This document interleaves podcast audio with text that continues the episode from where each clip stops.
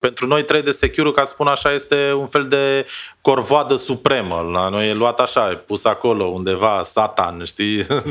Așa, pentru că uh, sunt două lucruri la 3D Secure. Unul este educația uh, financiară sau educația uh, băncilor în relația cu clienții lor, în care este absolut zero când vine vorba de plăți online și de 3D Secure. Deci este zero.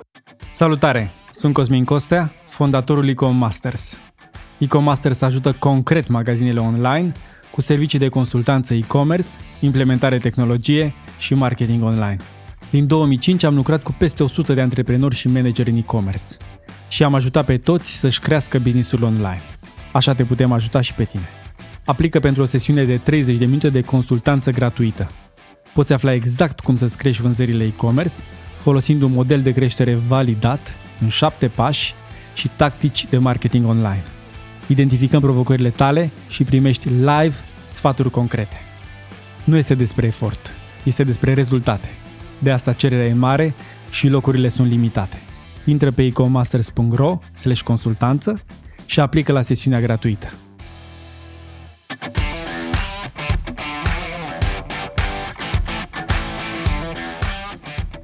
Salutare, Horia! Bine ai venit la e-commerce pe concret, podcastul comunității e-comasters. Bine ai venit! Bine v-am găsit! Abia aștept să povestim despre, despre plăți, într-adevăr, dar și despre mult despre piața de e-commerce, că tu ești de mult în piața asta și ai multe să ne împărtășești. Aici vin oameni care ne povestesc, ne spun poveștile lor de antreprenori și oameni ca tine care ne spun poveștile lor de specialiști și astăzi o discutăm uh, mult despre zona asta de plăți. Dar înainte și înainte de asta, trebuie să spunem că tu vii de la Netopia. Povestește-ne ce rol ai la Netopia, de când ești la ei și un pic despre ce a fost înainte de Netopia în viața ta profesională. În primul rând mă bucur că stai aici. Abia așteptam, Cosmin, să mă invit, să știi. Doamne ajută, s-a da. întâmplat. S-a Îmi plăcea acest podcast foarte mult și, Mulțumim. Uh, cum spuneai și tu, uh, sunt antreprenori și oameni care interacționează cu antreprenori. De mai bine de 12 ani de când sunt la uh, Netopia, pot să spun că prin fața mea au trecut toate tipurile de antreprenori, de la cei mai mici cu idei năstrușnice până la cei mai mari care fac o grămadă de bani, bani. pe online sau business-uri uh, uh, speciale, ca să spun așa. Hmm. Uh, am prins toate valurile din ultimii 12 ani, adică valurile cu Groupon, a, când da. au fost da. sute de site-uri care făceau uh, Groupon, uh, după aia au fost uh, site-uri cu IFN-uri, după aia site-uri cu uh, turism online și așa mai departe, tot felul de Și acum ce uh, pe, ce pe Val? ce neobișnuit? Că așa să vindem pantofi online e clar, dar ce neobișnuit acum? Acum, în ultimii ani, nu e ceva neobișnuit, e ceva obișnuit pentru perioada de pandemie. Este Horeca s-a mutat în online, ah. pot să spun oficial. Înainte de pandemie, hmm. Nu cred că existau nu știu, 2% din restaurante care să aibă uh, un buton de comandă online sau chestii de genul, să gândeau ei să vândă uh, online. În, mare spe- în, în special, când mergeam la restaurante să le spunem, hai uh, să faci un site cu vânzare online, spuneam, ok, ne facem site, avem tot site, un site de prezentare pentru că noi vrem ca experiența să fie la masă, să fie înăuntru, cum te servim, mâncarea să fie așa. Erau chiar uh, restaurante mari care spuneau uh, înainte de pandemie uh, eu nu pot să trimit mâncarea prin uh, curier pe ei, se răcește, nu mai are același gust, nu mai are așa. Da. În pandemie S-a închis, da. tot toată lumea păi trimite exact, da. și livrează mâncare pe, pe online. În ultimii doi ani cred că a fost, avem sute de restaurante din toată țara, din uh, orașele cele mai mici până la orașele cele mai mari care au trecut efectiv în online, vendori, parteneri cu noi care fa- le fac uh, tot procesul și platforma de, uh, de vânzare și, și evident implementează metodele de plată de la, uh, de la noi. La Netopia, bineînțeles, bineînțeles. Da. Dar cam cum sunt uh, așa în mare? Mai degrabă livrează singure restaurantele sau mai degrabă prin Glovo și Mai degrabă prin, prin, prin Glovo și prin, mă rog, ceilalți care au mai rămas, că am văzut că unii au plecat, se așează și acolo piața, da. că a fost acel boom și după aia lucrurile se, se se așează. Da, evident, ca în orice business aflat la început, bine, nu sunt eu un mare specialist Glovo, e doar ce observ din, din afară, mulți au încercat să-i sară pe aceștia, pe mm-hmm. tipul acesta de livratori, de livratori da. din motive de comision, dar după aia și-au dat seama că infrastructura de livrare pe care trebuie să o ai și livratorii, că trebuie să ai mașini, trebuie să ai niște livratori, e, e foarte complicat. Da, da, e foarte complicat și cel comision practic, care lor li se părea foarte mare, cumva se cam merită și au lăsat-o da, mai moale. Da, cu... luați Dar cât da. e? Cât e comisionul la, la vreo 20-30%? Da, da, da, între 20 și 30% din ce am auzit eu și e evident în funcție de în funcție și de restaurant, de comenzi și așa mai departe. Când ești un brand foarte important, evident că ai un comision mai, mai bun. Dar cam comisionul e așa la nivel teoretic pare într-adevăr uh, destul de, destul de mare. Asta în condițiile în care la noi uh, se negociază între 0,95 și 0,90. Da. la, la ei sunt comisioane 30%. Ok, da, asta e. Fiecare da, cu norocul lui. Cum fiecare, fost. exact. Cu businessul lui. Nu suntem un business care trebuie, ca să spun Eu da. cred că sunteți. Dar Sunt. am o curiozitate. Uh, oamenii, unii oameni îmi zic că Glovo, să zicem, Glovo, Taz, uh, sunt livratori, alții îmi zic că ar fi marketplace. Tu cum îi vezi? Cum îi pune? Că e un pic de dreptate în ambele. Da, da, e dreptate și în marketplace. Uh, chiar asta discutam cu uh, comercianți uh, comercianți care, mă rog, folosesc serviciile noastre și cu care ne-am apropiat în timpul pandemiei și au fost unii care au trăit efectiv din aceste, din aceste aplicații. De ce? Mm-hmm. Pentru că erau acolo în aplicație și au preferat să dea un comision mai mare care evident după aia îl puneau în top la produse, că n-aveai de unde să scoți 30% în plus decât dacă îl puneai în top. Păi de ce la... n-aveai de unde să scoți? Că aici nu înțeleg. Că uh, scad unele cheltuieli cu servirea, poate chiar unele cheltuieli cu chiria, că devine, e uh, cuvântul ăla, dark kitchen, Adică, știi, da. bucătării mobile, practic... Bucătăria închisă, da. Da, mhm. rămâne doar bucătăria. Totuși, e o scădere de costuri. Ai avea de unde să-l dai. Hmm? Da, da, dar hai că să mai spun încă o chestie. Uh, mulți au încercat, de exemplu, aveam un lanț de, de restaurante destul de mare din, din București, care a încercat uh, să îi pună pe ospătar să-i facă șoferi și livratori. Au încercat, da. nu știu cât de mult le, le-au reușit și cât au vrut aceia să devină șoferi, dar unii, na, speriați de împrejurări, la momentul respectiv au devenit din ospătare, au devenit uh, livratori. Uh, pentru acel, uh, pentru acel uh, restaurant. Da, eu zic că este și un market, adică îți, îți creează și comenzi. Acum nu știu cât de mult îți mai creează la nivelul în care sunt foarte, foarte mulți și doar dacă ai așa niște zone de nișă pe care să le acoperi tu, poate prinzi niște comenzi. Dacă sunt atât de mulți, oamenii oricum vor comanda de acolo de unde știu ei și cum au ei gustul. Na, eu, acum... comand online foarte mult produse, dar nu mâncare gătită așa de mult, poate doar ocazional. Dar mă gândesc că... Da, arăți de... așa și eu arăt așa, știi, că eu da. comand multă mâncare. mai, mai, mai e o poveste aici, uite, că ne-am pornit cu uh, livratorii. Uh, diferența dintre mâncare gătită și uh, uh, produse de bază, da? alimente din care ți gătești tu acasă. Adică uh, când văd raportările, le văd uh, împreună și sunt două linii de business uh, diferite. Dar hai înapoi la, la tine și la Netopia. Deci de 12 da. ani ești aici la Netopia. De 12 Practic, ani, de când Netopia eram șase oameni, toți. da. Care e povestea Eu... Netopia? Cum, cum a început Netopia? A fost o, o visul cuiva? Cin, uh, uh, da, da. Zin. Uh, Netopia a început uh, cumva pe un uh, trend uh, natural, aș spune acum când mă uit după atâția ani. Mm. Uh, Antonio, șeful meu și ownerul acestui, acestui business, a lucrat pe vremuri în Conex. Conex. Și când Da, și când a plecat, a plecat din Conex, mă rog, el în Conex a făcut multe lucruri inovatoare, cum ar fi portalul MyX, vestitul mm-hmm, portalul da. MyX și așa mai departe. Deci el era foarte pasionat de tehnologie și de lucrurile astea foarte noi.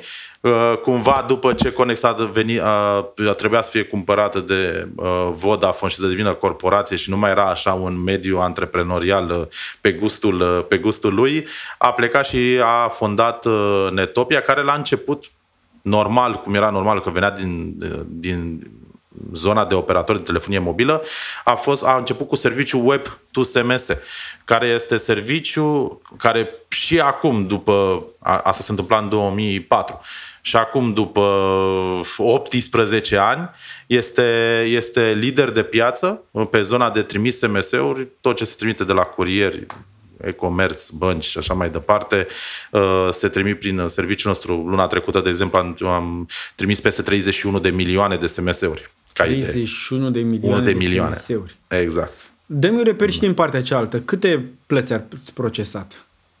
În partea cealaltă n-am, îți dai seama că n-am procesat așa multe plăți. Am Zic, procesat da. Câte? undeva, undeva până într-un milion jumate de plăți cu cardul și aproape un milion de plăți cu SMS-ul.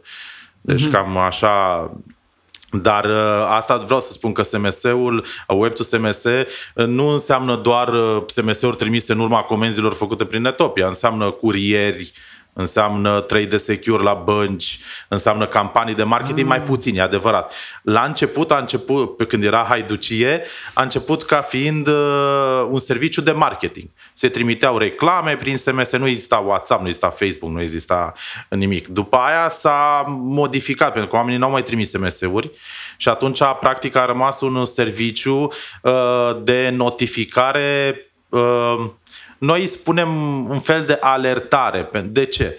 Uh, bine, nu lua în calcul ce se întâmplă cu ro alert zilele astea. nu, nu, nu. Dacă ești la film, e nebunie da. dacă te prinde la film. uh, nu, nu, dar uh, în momentul de față, noi, uh, din prisma acestui serviciu și din prisma plăților prin uh, SMS, uh, Antonio încă din 2010, de când a dat drumul la plățile cu cardul, a zis SMS-ul o să se ducă, o să moară.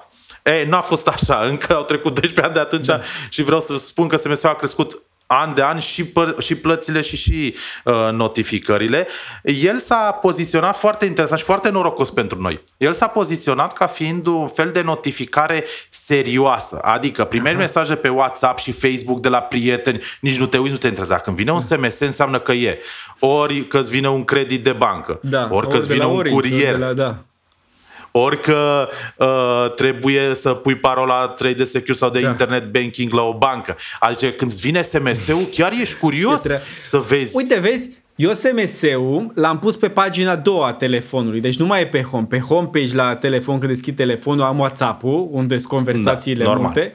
Și SMS-ul e exact așa, da, uh, am un SMS, asta trebuie să vedem de la cine este, adică... Nu, nu că e da. interesant și zici, ba mă, am un SMS, trebuie neapărat să văd ce e, poate da, nu mi-am plătit rata La bancă sau... de la ceva, da.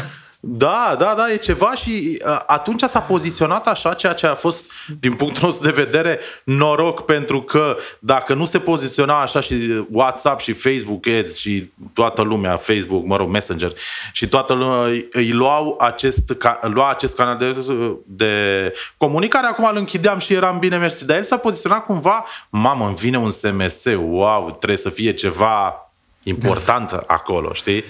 Și până la urmă așa s-a, s-a modificat a, campanii de marketing avem, dar foarte, foarte puține din acest uh, pool foarte mare de SMS-uri, cred că marketingul este până în 10%, restul mm-hmm. sunt doar notificări, doar notificări. Ok, deci chestiuni mai tranzacționale, mai, mai serioase. Dar credeam că e mai mult marketing. Am mai încercat noi tot felul de, de chestii și încă mai țin în piață, dar mă rog, s-au mutat mult în online. Cum sunt campaniile de la tot felul de produse în care trimiți codul prin SMS sau uh-huh. uh, poți prin SMS, de exemplu, să trimiți uh, o evaluare, să spui cum a fost, uh, ai făcut un curs de cumpărare la, cu Cosmin da. și Cosmin ți-a trimis un SMS, dă-mi o notă de la 1 la 5 și el răspunde cu 4, cu 5 și noi îți trimit trimitem la un dat un raport. Bine, poți să-l faci evident și pe WhatsApp, dar noi îl avem și pe partea uh-huh. asta de, uh, de SMS-uri.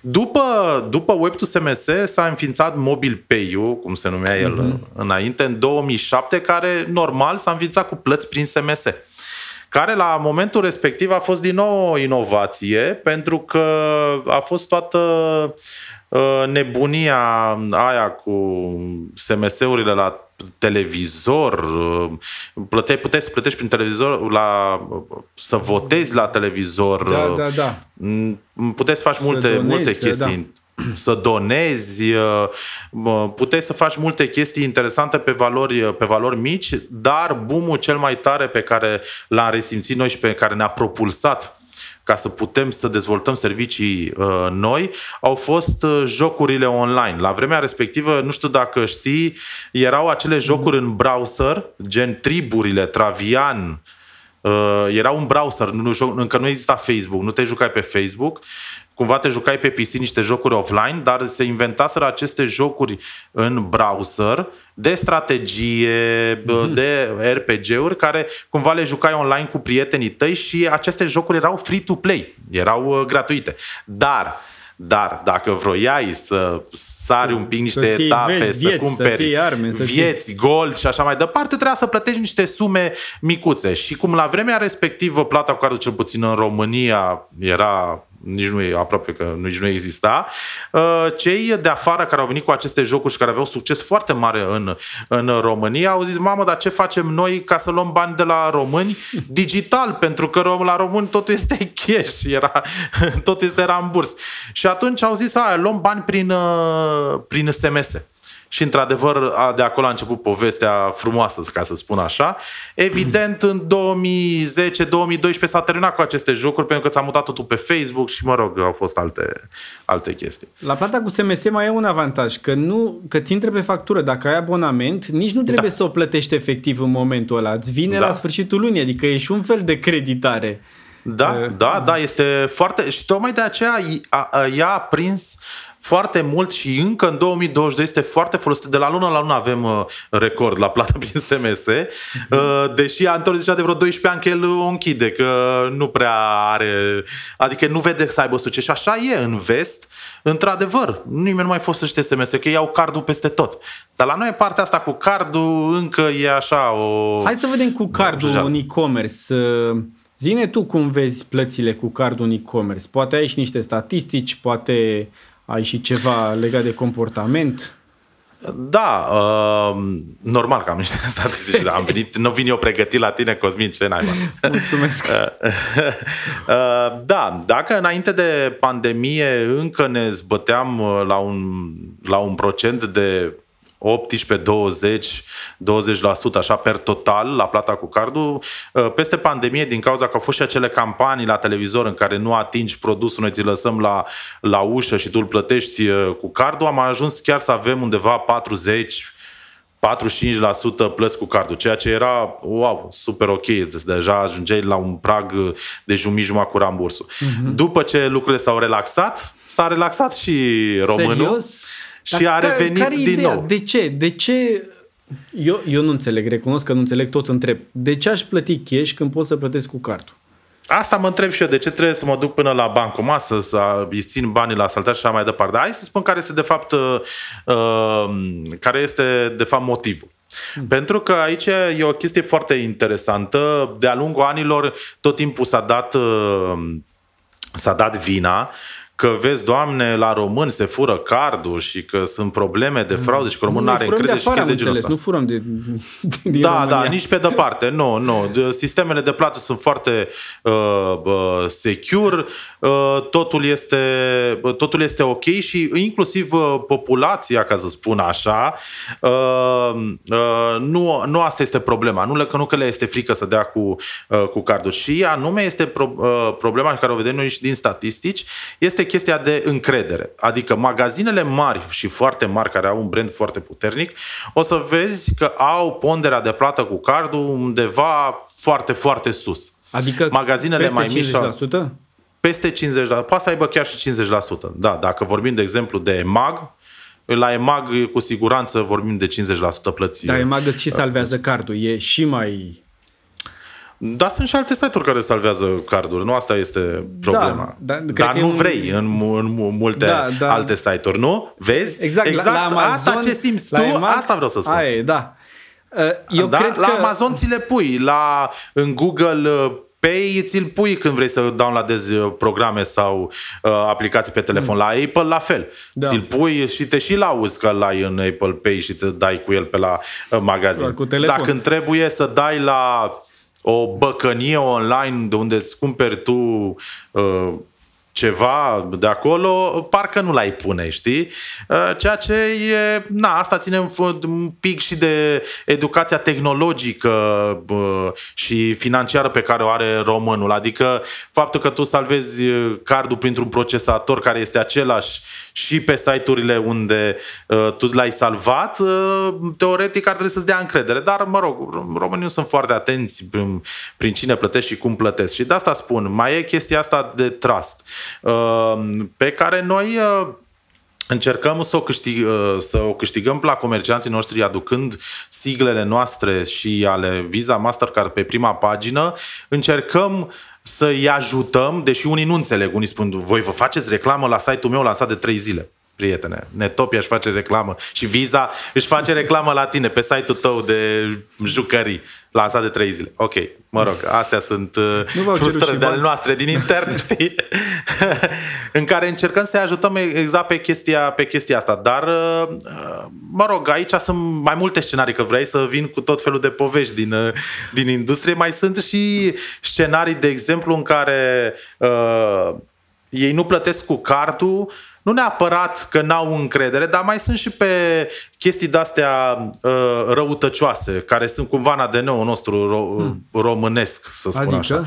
Adică, vreau să-mi iau un uh, telefon, Uh, dar uh, l-am găsit undeva un pic mai ieftin, dar eu nu am încredere când îmi ajunge și cum îmi ajunge. Și atunci comande pe 3-4 site-uri cu ramburs, Asta că mă doare la bască. Da și care ajunge primul îl preiau, la celălalt nu mai răspund să trimită înapoi uh, returul, uh, curierul, înțelegi?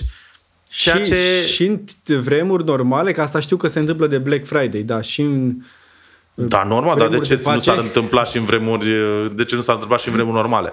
Tocmai de aceea am văzut că site-urile mai mari și asta mă bucură foarte, uh, foarte mult uh, și asta încercăm și noi să îi educăm și să le explicăm comercianților, indiferent de mărimea, de mărimea lor, că trebuie să impulsioneze plata cu cardul, uh, aducând niște mici avantaje. De exemplu, pe, ca să nu dau doar în maguite, și pe Altex sau mm. și pe Flanco și așa mai departe, dacă plătești ramburs, ai o taxă de 5 lei.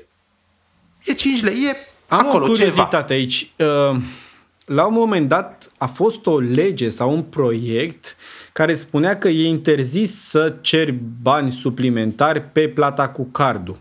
Așa este, da. Uh, Dar nu cere nimeni bani suplimentari, ei cer bani suplimentari pe plata cu ramburs. Aici, aici e întrebarea mea. Uh, legea era specifică, n-ai voie să ceri bani suplimentari pe plata cu cardul sau n-ai voie să ceri bani suplimentari în funcție de metoda de plată? Aici sunt două tipuri de legiferări, ca să spun așa. Una este regulamentul Visa Mastercard, care nu are absolut nicio treabă cu legile locale ale țării sau mhm. ale Uniunii Europene, okay. în care el îi dă obligativitate băncii procesatoare și procesatorului ca obligativitatea de la procesator să se ducă către comerciant și să spună pentru plățile cu cardul nu trebuie să aibă un preț în plus față de prețul uh-huh. normal.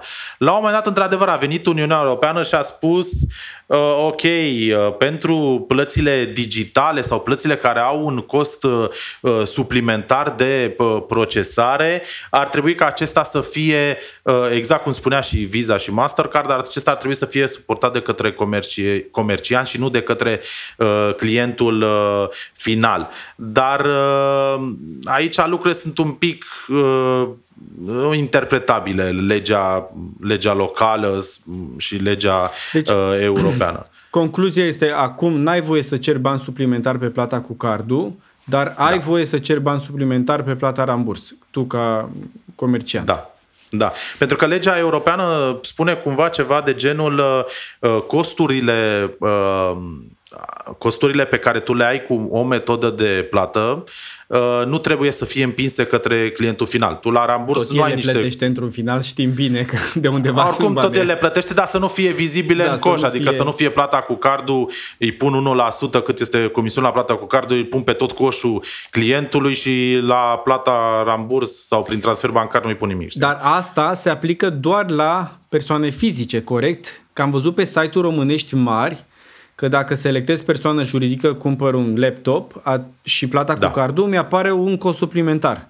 Așa este, da. Doar la persoane fizice. Tot ce face Uniunea Europeană pe segmentul de uh, acesta de limitare uh, face pentru persoane fizice. La fel a fost și în 2017 când a fost căzut interchange-ul pentru persoane uh, fizice, a fost uh, de la 1,5 s-a dus la 0,3 de exemplu uh. Uh, și atunci toate comisioanele noi le-am dat mai jos, că noi aveam comisioane undeva la vreo 2%, 2,3 și le-am dat la 1% pe, pentru persoane fizice dar comisioanele pentru persoane juridice au rămas uh, sus. Uh, mă rog, și au fost chiar mărite de Visa și Mastercard tocmai ca să Uh, recupereze un pic, că n-au cum să recupereze, că persoane fizice cumpără mult mai mult cu, cu cardul decât persoane juridice și au mărit foarte, foarte mult interchange la persoane, uh, la persoane juridice și din această cauză, uh, comisionul fiind atât de mare de procesare pentru persoane juridice, comercianții chiar nu mai, au, nu mai aveau cum să-l suporte în anumite categorii de produse, evident, astea care au o marjă foarte mică, cum sunt cele din ITNC, de exemplu da, procesatorii iau mare, undeva da. la uh, interchange undeva aproape de 2%, numai interchange-ul, că dai la Visa Mastercard, uh-huh. ca idee. Ceea ce, dacă mai pui și procesatorul și banca procesator și așa ce costuri mai se adună acolo, de, devine o comision destul de mare pentru anumite categorii de, de produse. Am înțeles. Vreau să închid subiectul pe care l-am deschis legat de plăți cu cardul versus plată ramburs. Uh, deci tu spuneai că nu e frica doar să, să-și pună datele de card, este și uh, uneori abuzul ăsta cu comande la 3 și... Da, asta poate să fie o, o, o excepție, dar deja devine așa o excepție generalizată da. în cazuri. Da. Dar eu cred că, și asta e părerea mea, îmi spui tu, uh, de fapt, problema la plata cu cardul este că este un prepayment față de o plată ramburs care e un post-payment. Aici exact. e, eu plătești în avans, într-un fel. Chiar dacă tehnic vorbind, doar banii se blochează și se îi trage comerciantul da. doar când da, face așa este efectul tău, că asta este avantajul și la plata prin SMS, uh, că da. tu îl dai și plătești peste 3 săptămâni uh-huh. factura. Da, da, așa este. Aceasta este o chestie um, uh, mentală care intervine în momentul când face aceste, aceste plăți și tocmai de aceea se tot caută tot felul de opțiuni uh, și de mm, feature-uri la aceste plăți cu cardul ca acest lucru să nu mai fie simțit. De exemplu, din partea băncilor au apărut aceste carduri de cumpărături, vestitele carduri de cumpărături care le vedem pe toate magazinele, siglele și așa uh-huh. mai departe, care spun în felul următor, dacă dai cu cardul meu, ai 30 de zile uh, până îți plătești uh, uh, uh, datoria, că e card de credit și după aia ai rate fără dobândă. Adică el și sparge cumpărătura în, dobândă, în rate și dacă tu îți plătești ratele la timp, practic dobânda este zero și tu practic ai, banca te-a creditat cu cost zero pe tine Dar ca care client e modelul final. lor de business? Că nu înțeleg. De fapt, lumea nu Modelul plătește. comisionul le au de la comerciant, pentru că ah. uh, cu cât sunt mai multe rate, acel cost de finanțare și de dobândă cu BNR și așa mai departe, îl împing către comerciant. Comerciantul vrea să plătească uh, uh, mai mult și ai văzut că peste tot sunt campanii Uh, uh, de, pentru astfel de carduri, uh-huh. el vrea să plătească un comision un pic mai mare pentru acest uh, feature, pentru că cu cât sunt mai multe rate, coșul lui de cumpărături crește. Omul spune, a, pe dacă plătesc în șase, în șase, ra- luni, în șase luni, pe, da, nu, da. pe lângă televizor nu mai îmi pun și o consolă, nu mai îmi iau da. și pe lângă telefon nu mai îmi iau și o husă sau așa mai departe. Și atunci coșul de cumpărături pentru acest tip de tranzacții tranzacție este foarte, foarte mare. Plus că mai bine, băncile mai vin și cu uh, segmentul acesta de marketing în care fac tot timpul gălăgie. Ai văzut și afișe pe, pe străzi la anumite magazine online cu aceste carduri. Dacă ei Uh, luna asta de la X ai 24 de rate fără dobândă și îți face promovare banca cum ar veni pentru tine comerciant. Uh-huh. Și tu te duci și zici, mamă, cu cardul ăsta mă duc în Dedeman și îmi cumpăr uh, Am o întrebare pentru tine off-topic. Oare lucrul ăsta e un lucru bun pentru economia României? Creșterea asta de consum suportată de creditare? Asta doar timpul ne va spune da. lucrul acesta. Oricum și la americani uh, uh, și în vest, e la ei totul este pe credit. Oricum la ei totul este pe credit pentru că uh, ce am observat la noi Uh, știi că poporul român, e o statistică care spune că poporul român este singurul popor din lume care are cea mai mare rată de proprietari pe casele lor, știi? Da, da. da deci nouă tot timpul ne-a plăcut să fim, uh, să nu avem credite, să nu avem datorii și Ceaușescu a plătit el datoria țării. Așa era în mentalul nostru, să fie al nostru. E, lucrurile un pic, uh, când am dat de gustul capitalismului și a produselor frumoase, ne-am dat seama, bă, ca să-mi cumpăr o mașină mai tare, trebuie un pic să mă creditez sau un laptop mai bun și atunci da. am prins gustul acesta și practic ne-am dus spre direcția, direcția asta. Asta pe consum. Pe business e clar mai bine că e efectul, cum se cheamă, efectul da. de pârghie, de leverage. Adică eu am 10.000 de euro, pot să mai iau încă 10.000 într-un fel și să-mi deschid un acolo business. Nu mai... e, acolo e regulamentul capitalismului uh, pur. Other adică, people's da. money, da normal, cum spunea, nu știu, Buffett, Warren Buffett a spus că cum adică să faci business pe banii tăi? Business se face pe banii băncilor, adică... Băncilor sau investitorilor, da, într-un fel. Sau, mă rog, investitorilor, ok, da. era așa o expresie, știi? Adică nu, da, asta este uh, rolul capitalismului. Iar ca persoană uh, fizică, cred că și asta ajută, pentru că în momentul când uh, tu ai niște rate de la credit, te forțezi să muncești mai mult, mai bine ca să poți să ți le acoperi na, și să, să faci, nu știu, acum, uh, de exemplu, în România merg foarte bine în ultimii ani, că tot vorbim de plăți digitale, să dăm și în alt, uh, și în alt subiect, uh, merge, merg foarte bine IFN-urile de creditare peste tot au venit tot felul de uh, IFN-uri și din străinătate și din uh, uh, sau dezvoltat și la noi în România în care îți dă pe credit, nu-ți mai dă banca sau cu aceste carduri, pentru că aceste carduri banca te verifică, îți vin greu mm-hmm. și tu până la urmă cumpărătura, tu știi foarte bine, cumpărătura este un element de impuls, da? E o decizie pe care o iei, mama, acum am văzut chestia asta acum, ce aș vrea să mi iau. 1000 de euro acum. E, acum mi iau, a apărut mâine, ce să mai duc eu la bancă, să-mi facă la dosar, da. să mă verice, să-mi vină cardul de credit în 5 zile. Nu, eu vreau acum. E, și comercianții știu lucrul ăsta și foarte mulți comercianți au integrat tot felul de uh, metode de creditare Uh, unele cu dobândă mai mică, unele cu dobândă mai mare și așa mai departe. Unul pentru oameni care au deja niște probleme în birou de credit, unul pentru oameni care intră în, în acest nou uh, miraj uh-huh. uh, și uh, oferă creștere de foarte mult timp. Și ce am observat în pandemie este că exact ce se întâmpla în România cu aceste IFN-uri și cu aceste creditări, uh, din afara sistemului bancar, a început să apară și invest. Unde în vest a apărut uh, Klarna, e cel mai bun uh, okay. exemplu, Cine? care a, a inventat, a făcut uh, Buy Now Pay Later, un Aha. fel de uh, serviciu de creditare care la noi, sincer să fiu, pentru că sunt în piață și partea asta de plăți, nu mi s-a părut nicio fiță când a apărut, pentru că la noi exista de mult. Adică îți dădea, la noi și toate IFN-urile îți dădeau uh, uh, de asta finanțare până la 30 de zile, îți dădea, după, dacă nu puteai să-ți plătești în 30 de zile, îți spărgea în rate datoria, îți punea și o mică dobândă să câștige și ele ceva acolo mm-hmm. și până la urmă tu îți plăteai datoria și până la urmă era un fel de buy now, pay later care noi, la noi în România de nevoie, din cauza că așa e țara mai săracă și uh, trebuia să ne descurcăm, exista.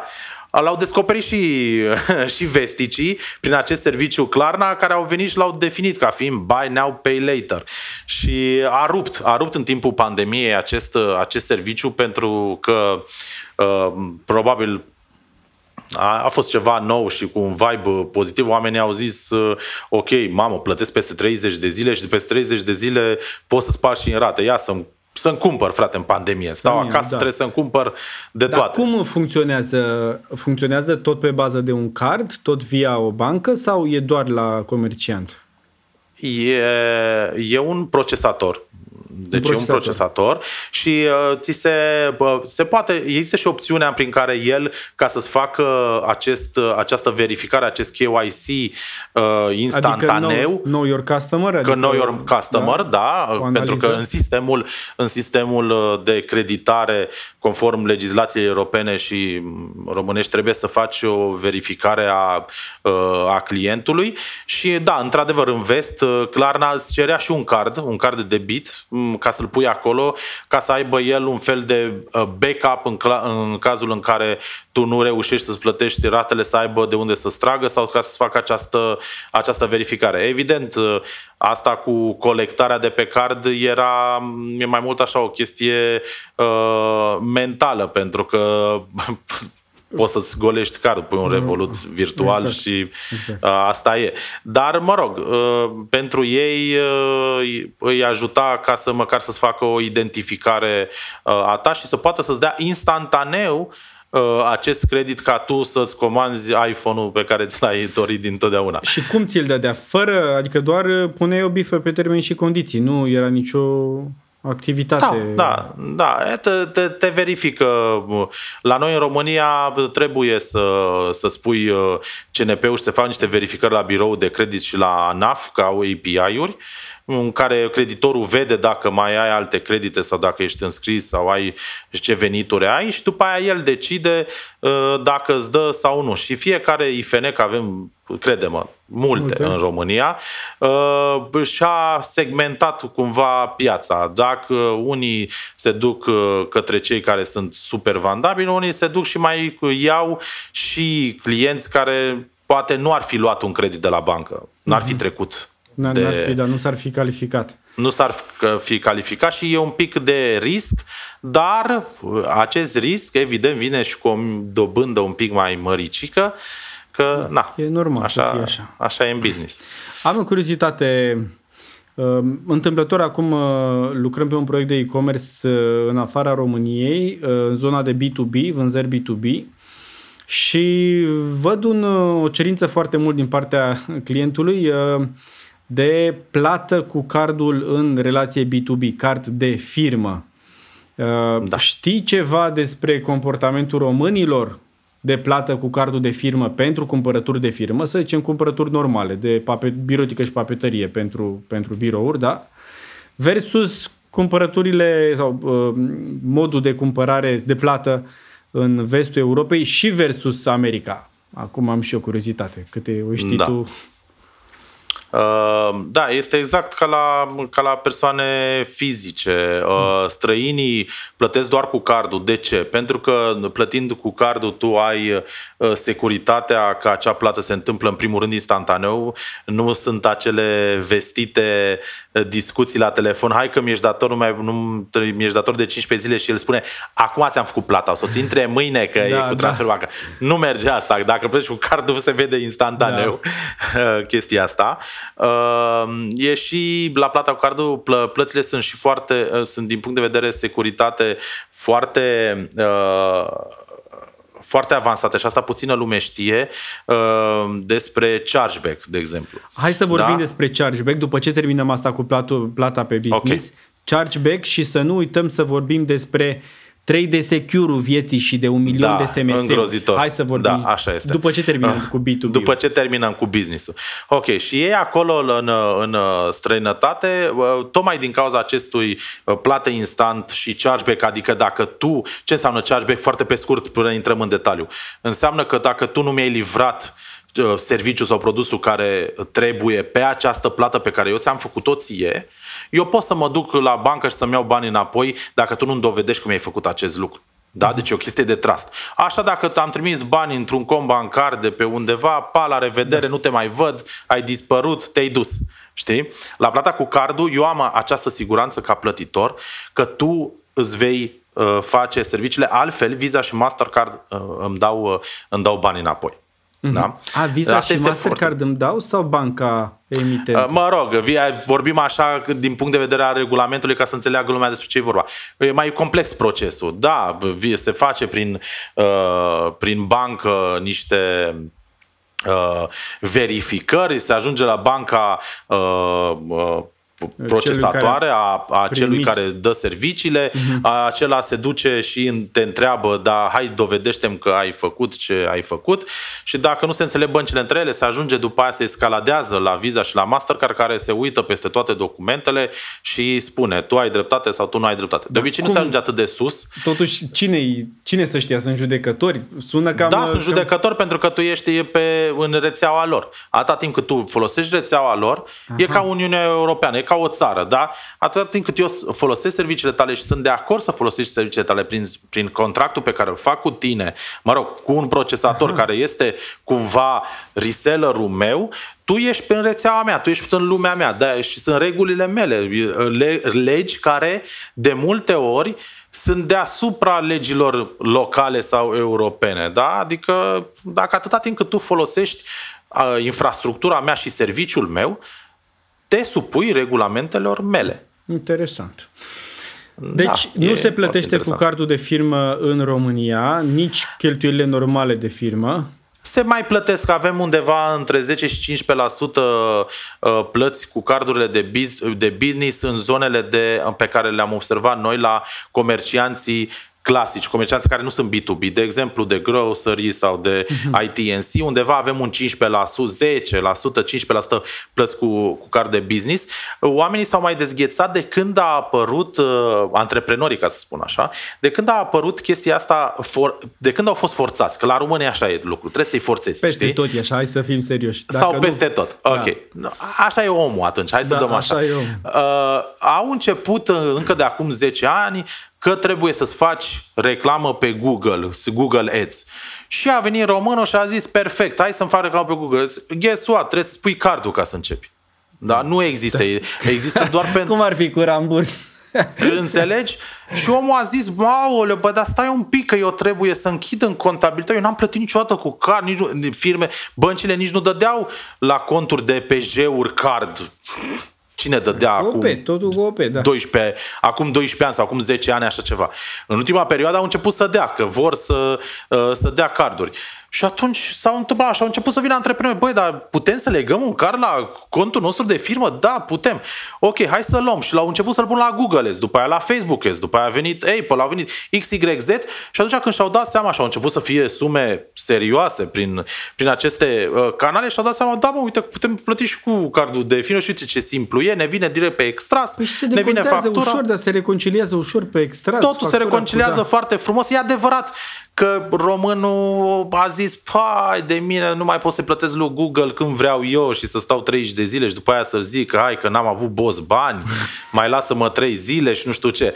Asta e, știi, dar și Google a făcut chestia asta exact de ce spuneam, pentru că el are tot interesul să-ți dea drumul. Nu e plătit foarte simplu, să opri serviciu. E... Și noi recomandăm lucrul ăsta. Noi am dat drumul la One Click Payment, la asta cu să lua cardul, în 2012 am dat drumul Cosmin. Mm-hmm. Iar acum suntem în 2022 și încă la conferințe vorbesc de 10 ani, în bat gura degeaba și le spun la comercianți, integrați această metodă de plată. Și comercianții români îmi spun, da, dar în România nu e, nu se poartă, dar românul nu plătește, dar românul salvează cardul. Da, dacă nu-l obligi, el nu face lucrul ăsta, dar dacă tu l-ai, uh, ai dat niște servicii și ai fi foarte bun pe ceea ce faci tu, cu siguranță el își va salva. Și avem niște, câteva cazuri chiar uh, uh, de succes în România în care agenții, de exemplu, au implementat exclusiv plata cu card și merge foarte bine. Mai am o grămadă de întrebări știu, da, și da, timpul nu da, ne da, lasă. Așa da. e, vorbesc foarte mult. Nu, nu, da. dar e important, e important. Deci am zis da. că nu uităm că să vorbim de chargeback. Da mai pendelete și de încă ceva, vezi? Trebuie deja să ne notăm. Hai să vedem cu de ce 3 de secure. A, de 3 a, de, secure da, de, 3, de, de tot, tot sistemul ăsta de autentificare care... Da, este un sistem păcătos care um, pe de o parte uh, protejează, dar cred eu că uh, protejează în mai puțin uh, mai puține cazuri decât ar ajuta cel puțin în România, dar nu numai în România, peste tot, ar ajuta uh, să crească businessurile și plățile cu cardul. Pentru noi 3D Secure, ca să spun așa, este un fel de corvoadă supremă. La noi e luat așa, e pus acolo undeva satan, știi? așa, pentru că uh, sunt două lucruri la 3D Secure. Unul este educația uh, financiară sau educația uh, băncilor în relația cu clienții lor, în care este absolut zero când vine vorba de plăți online și de trade secure, deci este zero. Utilizatorul final se lovește de trade secure când vrea să facă și el prima plată cu card.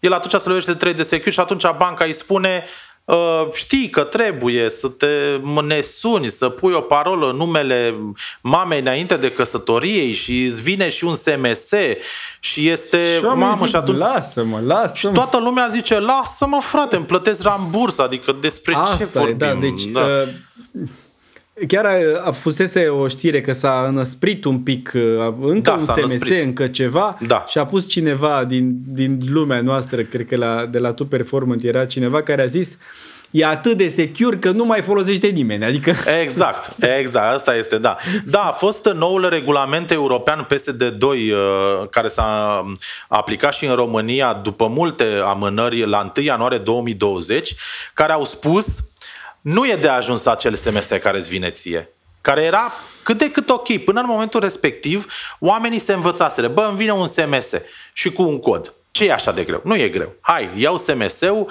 și îl pun. Da? Și toată piața din 2010, de când a existat 3D Secure și care tot așa, în 2010 când s-a, s-a lansat 3D Secure prima oară, a fost îngrozitor. Nu, lumea nu știa ce să facă. Și fiecare bancă interpretase legea cum vrea ea și unul îți cerea tot așa. Numele cățelului, uh, parola cu mama, nu știu ce. Până la un moment dat au trecut 5-6 ani și toți au zis, ok, hai să mergem pe SMS. Băi, și când lumea s-a așezat liniștită și toată lumea știa că vine un SMS și toți erau aliniați și toată lumea era fericită, cântau păsărelele și totul mergea minunat la Netopia, a venit un și Oprean și a zis nu că SMS-ul poate să fie, uh, nu este un riscul? canal secure care și poate să fie deturnat și nu știu ce. Și am zis, băi, ești nebun. și atunci au zis two-factor autentic. Am zis, mamă, ne-am dat dracului.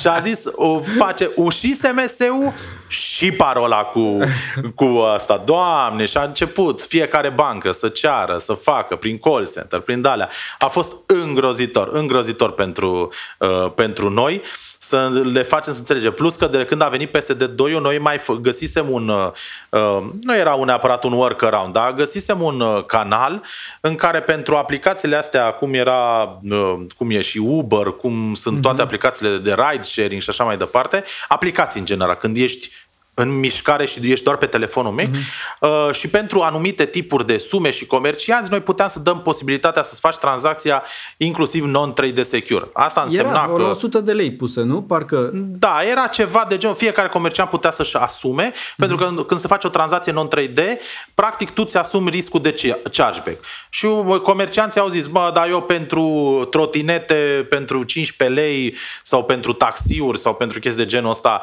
uh, vedem noi, îl prindem noi noi pe fraudac, dacă ne dă o gaură de 15 lei, 30 de lei, 50 de lei, nu ne doare decât să pierdem mai mulți clienți da. în procesul de SMS și așa mai departe.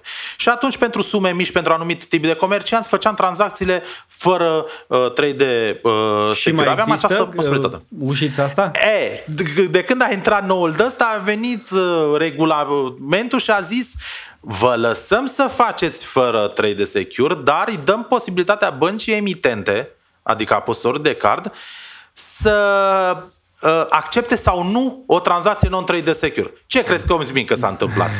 Au început, bă, toți ăștia, oamenii de securitate din bănci au zis, mamă, ne-au dat ăștia putere supremă da. acum, stai să vezi cum, cum îi ardem. Și, și din, din păcate, din păcate, bă, fiecare bancă a integrat o felul de filtre. La a cincea tranzacție uh, non-3D secure cerem 3D uh, secure. La tranzacții peste anumite sume, fără să, uh, fără să conteze ce părere are clientul sau comerciantul respectiv.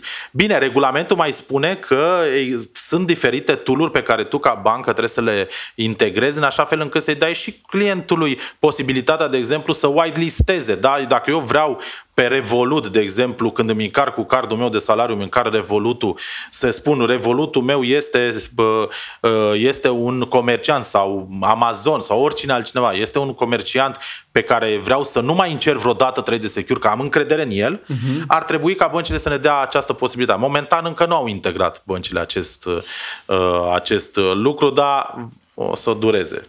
Vedem. Am o întrebare tehnică, nu știu dacă pot să-mi răspuns. Pe mine mă deranjează următorul lucru. La unele activități de confirmare, să spunem, prin SMS, automat în telefon, telefonul recunoaște SMS-ul și îmi zice ăsta e codul așa și zic da, ăsta e codul. Da. De exemplu, cred că la Transilvania funcționează așa, intră automat. E ceva da, ce, mai multe ce aplicații poate să facă care... un, uh, un, un comerciant sau voi sau o bancă ca să meargă măcar să nu mai dăm copy-paste din SMS, nu că ar fi un capăt de țară, dar e așa de natural când zice, uite, a venit SMS-ul, ăsta e codul din SMS, vrei să-l folosești? Da. Oare am văzut cine? și la WhatsApp, am văzut, sau nu știu unde, ceva de genul acesta. Uh, da, uh, chestia asta nu ține de procesator sau de cine trimite SMS-ul, uh, ci ține de aplicație. Tu trebuie să-i dai drepturi. Nu știu dacă merge și la iPhone și la Android, nu știu, habar nu am care, dacă e, dar eu am, am, am un Android și la mine am văzut că la unele aplicații merge. Așa am văzut și tu trebuie să-i dai, trebuie să-ți ceară cumva la început, când îți downloadezi aplicația, trebuie să-ți ceară drepturi să-ți citească SMS-urile sau ceva de genul. A, deci ține de telefon, nu de felul în care e făcută și aplicația, ca tu poți să-i spui, uh, uh, unii, unii spun, ok, dacă cer aceste drepturi unui om, uh, poate să-mi spună că îi citesc SMS-urile și să dezinstaleze aplicația. Uh, unele aplicații care, cum este WhatsApp-ul sau chestii de genul ăsta, ăștia știu că tu ai nevoie de WhatsApp și că o să dai yes, yes, yes la toate da. drepturile da. și atunci îți ia singur uh, SMS-ul. Da, ține de aplicație uh, și de cum e ea construită să-și ia singur SMS-ul, dar ca să-și ia singur SMS-ul trebuie să-ți ceară ție dreptul să uh, îi citească, să citească SMS-urile. Mulțumesc că m-ai ajutat cu curiozitatea asta. Hai să vorbim despre altceva. Eu am un magazin online și vreau să și vând în România. Și folosesc Netopia procesator de plăți și vreau să vând și în Ungaria. În sistemul, să-mi fac un site în Ungaria, da? Și prezență în Ungaria, să excludem via EMAG Marketplace. Uh, cum funcționează asta? E mai bine să lucrezi tot cu Netopia, caut un procesator local, cât de important e un procesator local în, pentru un client din altă țară? Și invers. Da. Cât de important e pentru noi, dacă vine un site polonez, să găsim un procesator local când punem datele de card versus un procesator polonez. Evident, evident că e foarte important uh, brandul și procesatorul uh, local în, uh, în, relația, în relația cu clientul respectiv, dar revin la ceea ce la dis, discuția pe care noi am mai avut aici, așa nume de trust. Da? Deci dacă tu ai un tu ești un magazin care și-a câștigat încrederea și care livrează produse și servicii de calitate și își creează o comunitate și este bun pentru clientul final, nu mai contează că plătește printr-un vendor străin sau printr-un vendor uh, local. Ah. Da, pentru el evident când va, fi un, când va vedea un vendor local, va fi un trust mai mare pe care îl va avea acel, uh-huh. uh, acel magazin. Dar acum, din punct de vedere al magazinelor online, cel puțin la cele care sunt în, nu știu, în 17 țări, să integrezi 17 procesatori locali e complicat da. uh, și nu are sens. Trebuie să ai un singur entry point și atunci îți iei un procesator uh, care te poate servisa pe toate piețele. Noi putem servisa Uh, piețele din Uniunea uh, Europeană, avem în mai multe limbi pagina de plată, dar avem și inclusiv și opțiunea în care nu trebuie să folosești pagina noastră de, uh, de plată, dar acolo sunt niște cerințe suplimentare de securitate și tehnice în, în, în plus, ca să iei tu datele de card și să, să le trimiți către, către noi. Dar, da, se, noi chiar recomandăm comercianților uh, noștri să, uh, să plătească cross, să se ducă cross-border, să ne ducem și noi încolo, mai ales că avem în vest, unde în Italia, Spania, UK uh, și așa mai departe, uh, avem o comunitate de milioane de, de români, adică ai putea măcar prin reclame targetate sau prin felul tot de produse, măcar pe aceea să îi targetezi să te duci către ei. Că până la urmă, din punct de vedere curierat, uh, am înțeles că avem un provider pe cei, de, pot să le spun nume oricum, că pot spun Absolut, orice. că aici suntem, vorbim... suntem bine. Pe cei de la DHL, care chiar i-am văzut în niște evenimente de curând, care am fost și cu tine uh-huh. la un eveniment de curând, în care spuneau că au Next Day oriunde în Europa. Adică tu cu Next, next Day... day next Day? Chiar nu da. știam asta. Da, da, next, next Day în Europa.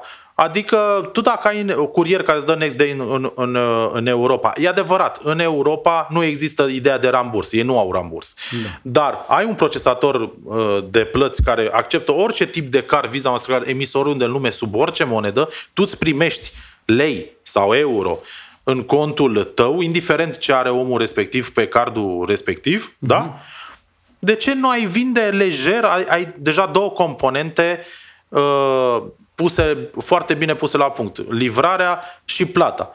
De ce să nu vinzi produsul tău în, în Europa? Și de ce să nu începi cu românii? Dacă ți-e frică să, nu știu, de traduceri, de e un chestii de, de interpretare. E, e de muncă. A, nu, ă, de traduceri pe site. Traducerea da, pe da. pagini de Dar ți-am zis, poți să te duci pe către aia. Gândește-te în felul următor. Avem ultima statistică, 3 milioane de români plecați în afară în diaspora, care dacă mă întreb pe mine, noi cred că local uh, care uh, uh, cumpără online și plătesc și cu cardul sunt mai puțini decât sunt plecați cei din afară. Deci local da. cred că suntem pe la un milion jumate. Deci tu îți dai seama ce potențial ai pentru acei oameni plecați în vest care au oricum salarii mai mari și venituri mai mari decât media din țară.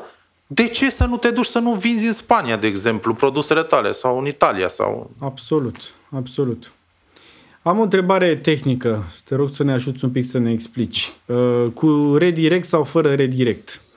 Uh, e o poveste asta. nelimitată asta, dar să știi, că, să știi că lucrurile se schimbă și sunt hai avantaje... Hai să, hai să enunțăm întâi problema sau provocarea. Da, deci uh, problema e în fel... Problema, nu e o problemă. Sunt două tipuri de uh, opțiuni. Da?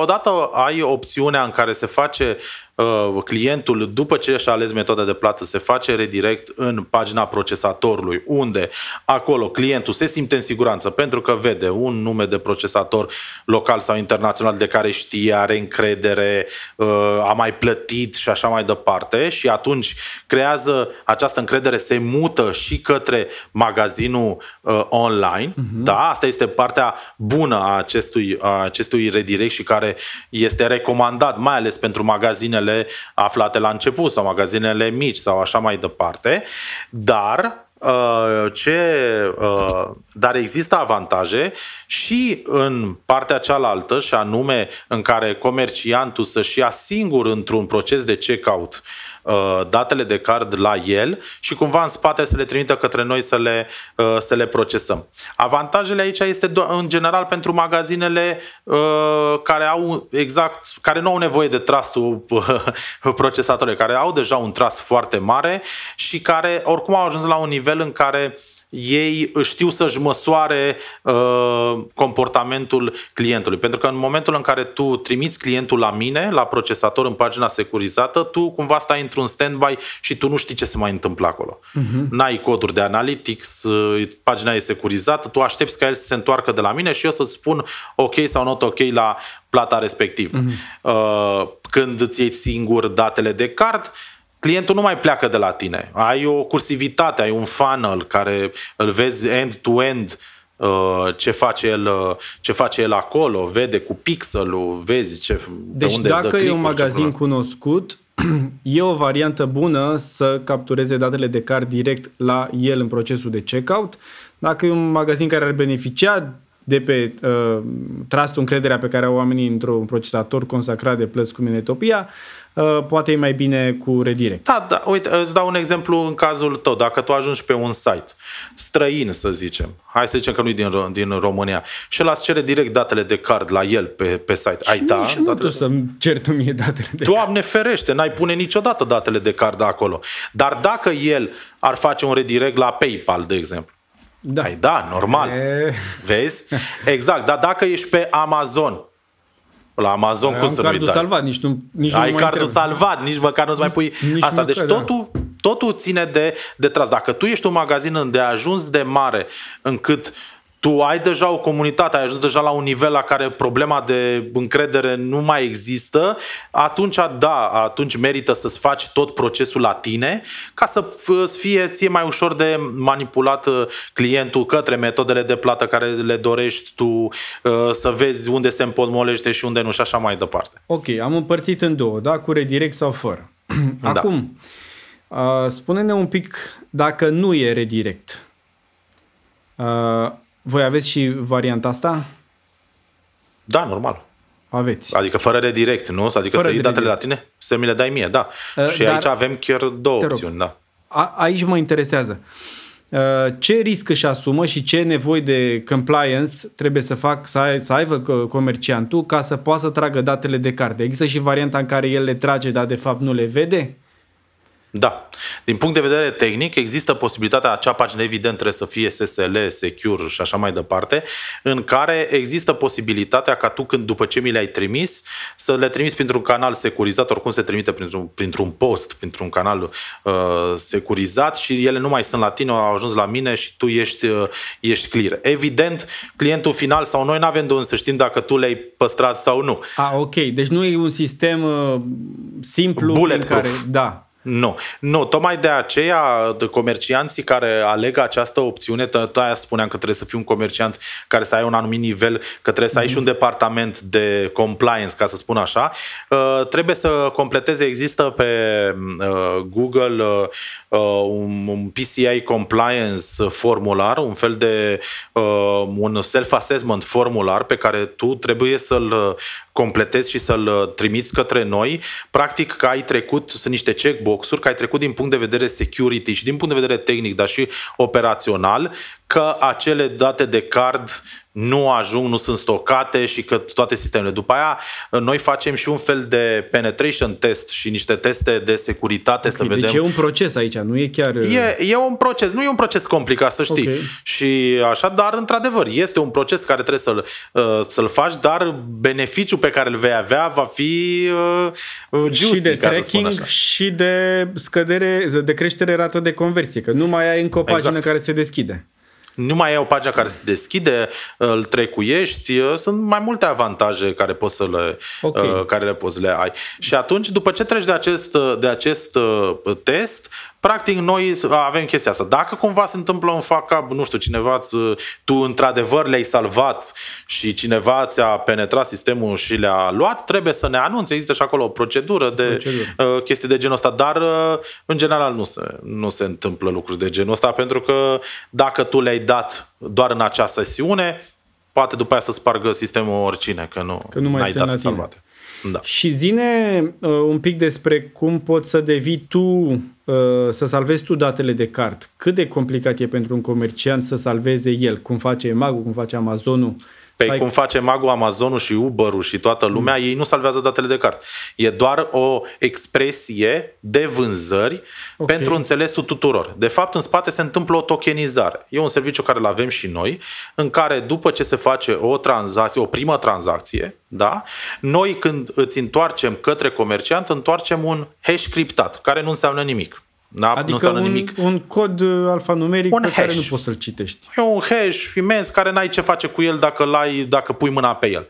Acest hash este salvat în baza de date a comerciantului și se știe că în spatele acestui hash, teoretic, este cardul lui Horia. Dar mm-hmm. el nu e în spatele acestui hash. Hashul lui cu hashul procesatorului se decriptează împreună la procesator unde, după această decriptare, datele de card sunt trimise în procesare către banca uh, procesatoare în momentul când vrea să se facă o plată. Și este un sistem uh, standardizat care se folosește la nivel mondial de toată lumea. Fiecare își criptează aceste tokene și aceste hash-uri după un, uh, după un sistem de criptare propriu, adică dacă furi tokenele de la un comerciant Etopia, poți să te duci la orice procesator și n-ai ce face cu ele. Ok. Da? Și deci tu îmi spui că de fapt datele mele de card în momentul ăsta nu sunt la Amazon, sunt la procesatorul lui de plată. Mm, da, cumva sunt la da. procesatorul lui de plată, dar nici procesatorul de plată are la rândul lui un hash care uh, dacă uh, nu are cheia de la Amazon, care o are doar Amazon, A, nu poate, nu poate să... să decripteze. Da. Ok. Ok, deci e... Deci nu, e nic- nu sunt nicăieri datele tale de card. Da, e, e un pic... Știu că sună un pic SF, dar da. nu e. Din punct de mhm. vedere tehnic nu e nimic. E o chestie de criptare și de decriptare destul de standard în lumea tehnică, ca să spun așa, programatorilor. Spunem ceva, trebuie să te întreb că mă supără. Interfața de administrare de la Netopia când Interfața o să văd... de administrare de la Netopia tocmai nice. a fost modificată nu, acum o săptămână. Eu am intrat și n-am găsit-o. Deci e la toată lumea? Cum? Nu știu, A, am intrat... nu este la toată nu lumea. Băi, ai, este. Vezi? Dar uite, putem să punem pe ecran, că ai zis că podcastul se editează, da. Uh, putem să punem pe ecran unde toată lumea poate să intre, să acceseze noua platformă, chiar dacă este comerciant comerciant mai vechi și anume este admin.netopia-payments.com și acolo da. am un alt login și văd Și acolo ai un alt login nice. care cu aceleași date de login pe care le aveai până acum mm. poți să accesezi noua platformă uh, de backend care arată în sfârșit 2020 și vine cu foarte multe chestii în plus și mișto pe care le vom și pregăti pentru viitor. De exemplu, lansăm un, uh, lansăm un marketplace de servicii pentru comercianții noștri care va fi Sună o chestie cool. foarte interesantă. Te las să povestești despre el dacă vrei, dar eu am întrebări specifice. Sună așa de cool încât îl lăsăm da. să nu povestim despre el, să facem doar curioși pe oameni și spunem da. întrebările da. tale specifice. Uh, un client al nostru ne zice vinde produse digitale educaționale și noi vindem, dar noi vindem într-o, într-o formulă în care cumperi un produs da? și devine, devine al tău, educațional. El le vinde sub formă de abonament, pe termen lung. Și mi-a zis, Cosmin, cum facem cu plata? Că eu nu vreau să mă duc la om în fiecare lună să-i cer bani de abonament, să se tragă într-un fel automat. Ce soluții avem? Adică păi, ce să-i exact zic? Efectiv, deci discuția e de ieri, adică ni, fix de ieri. Uh, pe uh, exact ce am discutat până acum cu tokenizarea. Tokenizarea tu poți să o folosești, de aia spuneam că e două opțiuni, dar n-am terminat ideea. Sunt două mm. opțiuni. Tu, tokenizarea tu poți să o folosești să accesezi tokenul, să-l trimiți către procesator tu ca comerciant. Vorbesc aici de platforma tehnică, evident. Mm-hmm. Să trimită către comerciant de fiecare dată când uh, dorește să fie taxat clientul respectiv pentru un lucru recurent, recurent da? da? un abonament uh, sau alte servicii uh, recurente și tu poți să-l trimiți acest token de câte ori vrei tu și de câte ori evident ai înțeles cu clientul final, pentru că el poate să facă chargeback dacă cumva tu ai abuzat și ai luat niște bani uh-huh. de, pe, uh, de pe card. Da? Sau poți să-l folosești, cum am dat exemple dinainte cu Amazon, în care poți să folosești uh, acest token în urma unei acțiuni a unui client care este în sesiune. Adică Când tu eu apăs pe el, buton da.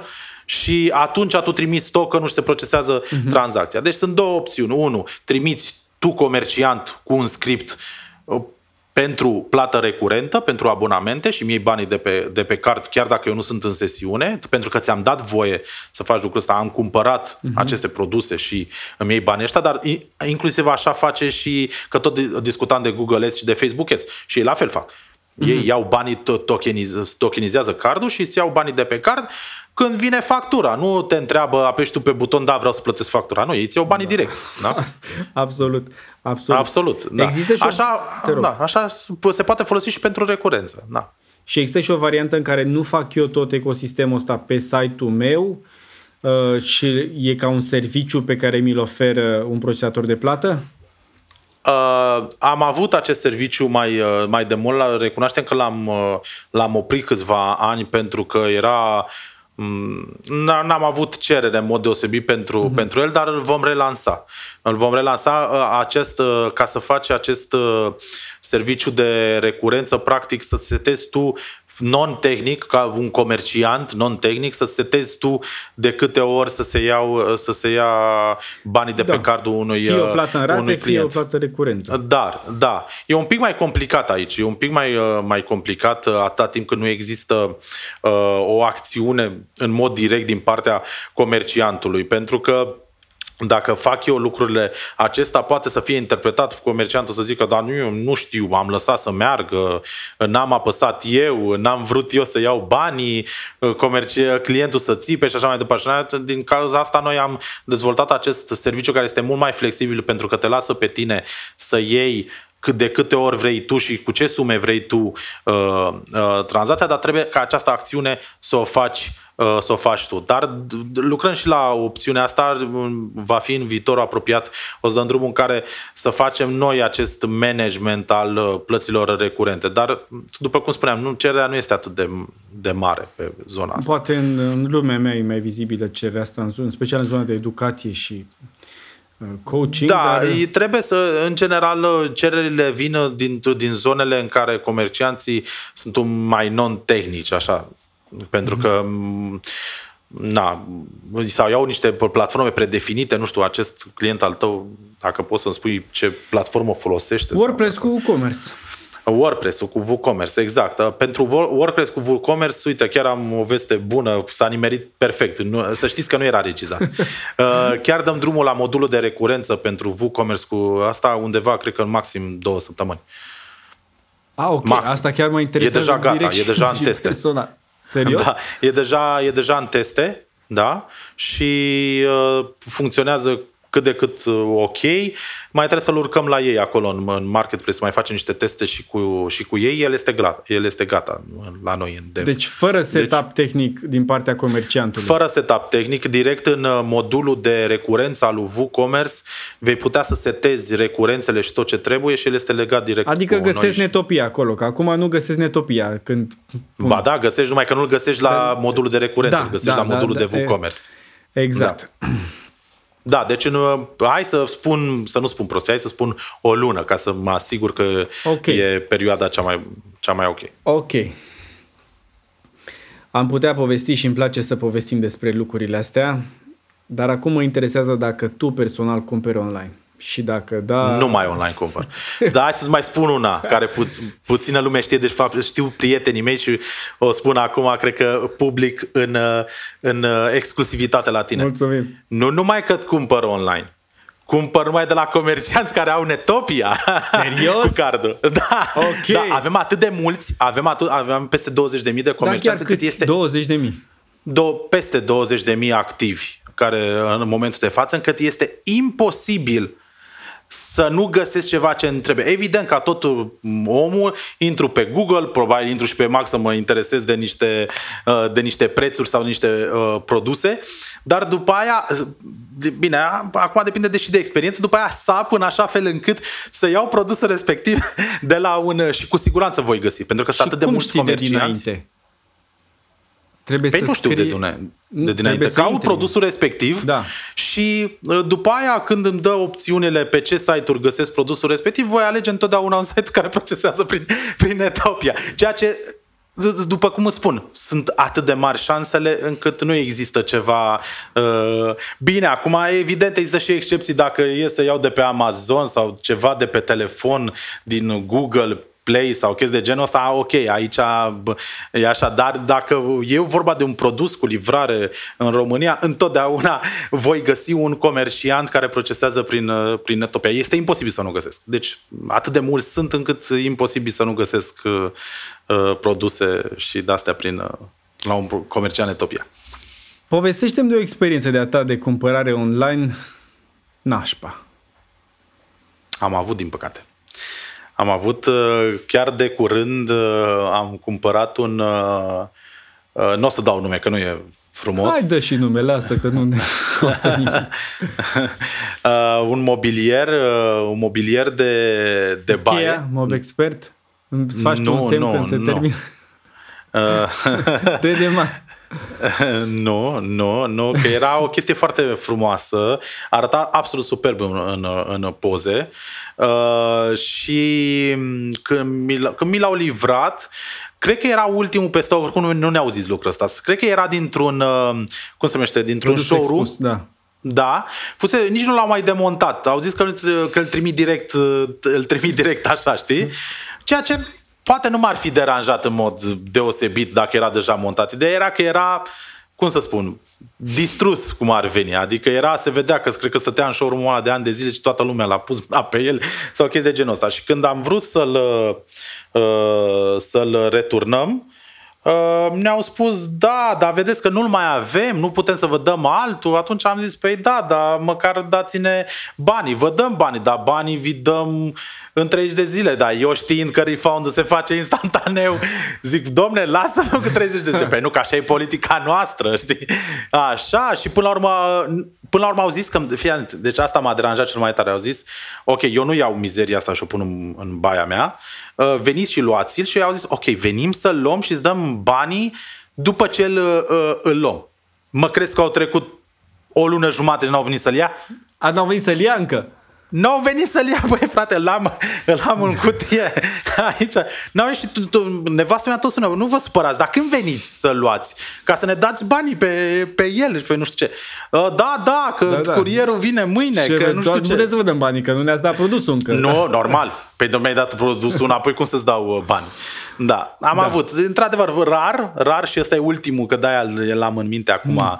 uh, pus și din cauza asta. Dar în general... Uh, Dar de curiozitate, în cazul ăsta poți să faci chargeback? Da, normal că poți să faci chargeback. Că practic el o să zică am livrat, am documentul de livrare, AVB-ul, semnătura ta. Da, e foarte greu. E foarte greu de, uh, de câștigat și durea, e un proces a nevoie. De exemplu, unele bănci, tocmai ca să... Uh, că aici e un fel de cârdășie, știi? Uh, unele bănci, ca să, uh, nu, să nu abuzezi de chargeback, îți spun da, poți să faci chargeback și chiar dacă câștigi, îți iei banii înapoi în 60 de zile sau 90 de zile. Și atunci tu zici, tu sper să vină curierul să-ți dea la banii, știi? Și nu mai faci chargeback. Zici, A. bă, ah. lasă, hai că vine curierul și mă înțeleg cu omul să-mi dea, să-mi dea, să dea bani. Ne da. înțelegem ca oameni. Da, Zim, da, hai să exact. terminăm pe pozitiv. Zim și o experiență care ți-a plăcut. Ceva dincolo de ce te așteptai, de cumpărare online. Dincolo decât ce mă adică, așteptam. Na, că ai găsit produsul și a venit produsul care era în poză și ai plătit prețul corect. Asta... Da, noi plătim, noi cumpărăm foarte, foarte uh, des online și uh, tot, tot timpul ne vine bine, adică n-am, n-am probleme, inclusiv uh, uh, și curierii sunt uh, foarte ok. Bine, poate din cauza și zonei în care stăm așa, dar n-am, uh, n-am ce, am, ce, ce, am, ce am rămas impresionat, acum o să lau din păcate pe, pe extern. A fost un, uh, un provider extern care mi-aduce mâncarea pentru animale, care e mm, Zoo Plus sau ce Zoo Plus, da, și de acolo luăm și noi, da. Mamă, deci, puh, da. deci cum vin produsele foarte, foarte rapid și totul este impecabil și tot timpul uh, o chestie, da, nu încă că n-ai avea... și încă... Da, da, da. Deci asta mi se pare sample, foarte tare. Un, care, ok, cutiuța nu valorează mare lucru. Eu știu că nu valorează mare lucru și nu stau eu după cutiuța respectivă, că nu suntem oameni care stăm după. Dar în mintea omului e așa o chestie. Bă, uite mă, a pus o chestie pentru cățel sau a pus așa o chestie este, pentru așa, pisică. o jucărioare sau ceva. A pus tot timpul ceva, tot timpul uh, vine la timp, tot timpul e trecuibil la timp, uh, tot timpul uh, Au și un sistem ceva. de loializare frumos în care mai da, poți să cumperi o da. jucărioară la câteva comenzi. Da, după aia îți dă niște puncte care tu poți să le, să le pui să nu știu ce. Și asta, într-adevăr, tot timpul mi-a lăsat un sentiment, un sentiment pozitiv acești, acești băieți. Aici e ceva da, super off-topic, dar eu găsesc valoros pe când, pentru câinele nostru, pentru că dacă îmi pune un sample dintr-o mâncare nouă, nu o să cumpăr un, un sac de 10-20 de kg ca să văd îi place Logic. sau nu-i place, știi? Îi dau un pic, că i-a plăcut bine, ok, poate cumpărăm. Da, da, sau niște de-astea de, cum se numesc, recompense. recompense da, nu le-ai da. fi cumpărat niciodată, dar data viitoare la următorul, la următoarea cutie iau câteva da. recompense dacă da. i-au plăcut cățelul. Așa da. face Freshful pentru oameni, adică tot timpul da. găsești la Freshful ceva... Foarte tare, bravo, da. bravo, sunt de, de acord, e o chestie mișto asta. Îți mulțumesc tare mult, Horia. A fost foarte și distractiv. Eu. Am povestit, mai povestim. Mă bucur. Ne mai auzim. Mă bucur. Dacă, dacă ți-a plăcut foarte mult și uh, mie oricum îmi place să vorbesc și să spun chestii frumoase, mă mai inviți și data viitoare. Sigur, mulțumesc frumos. Mersi Ciao. mult. For. Salut, pa, pa. Ciao.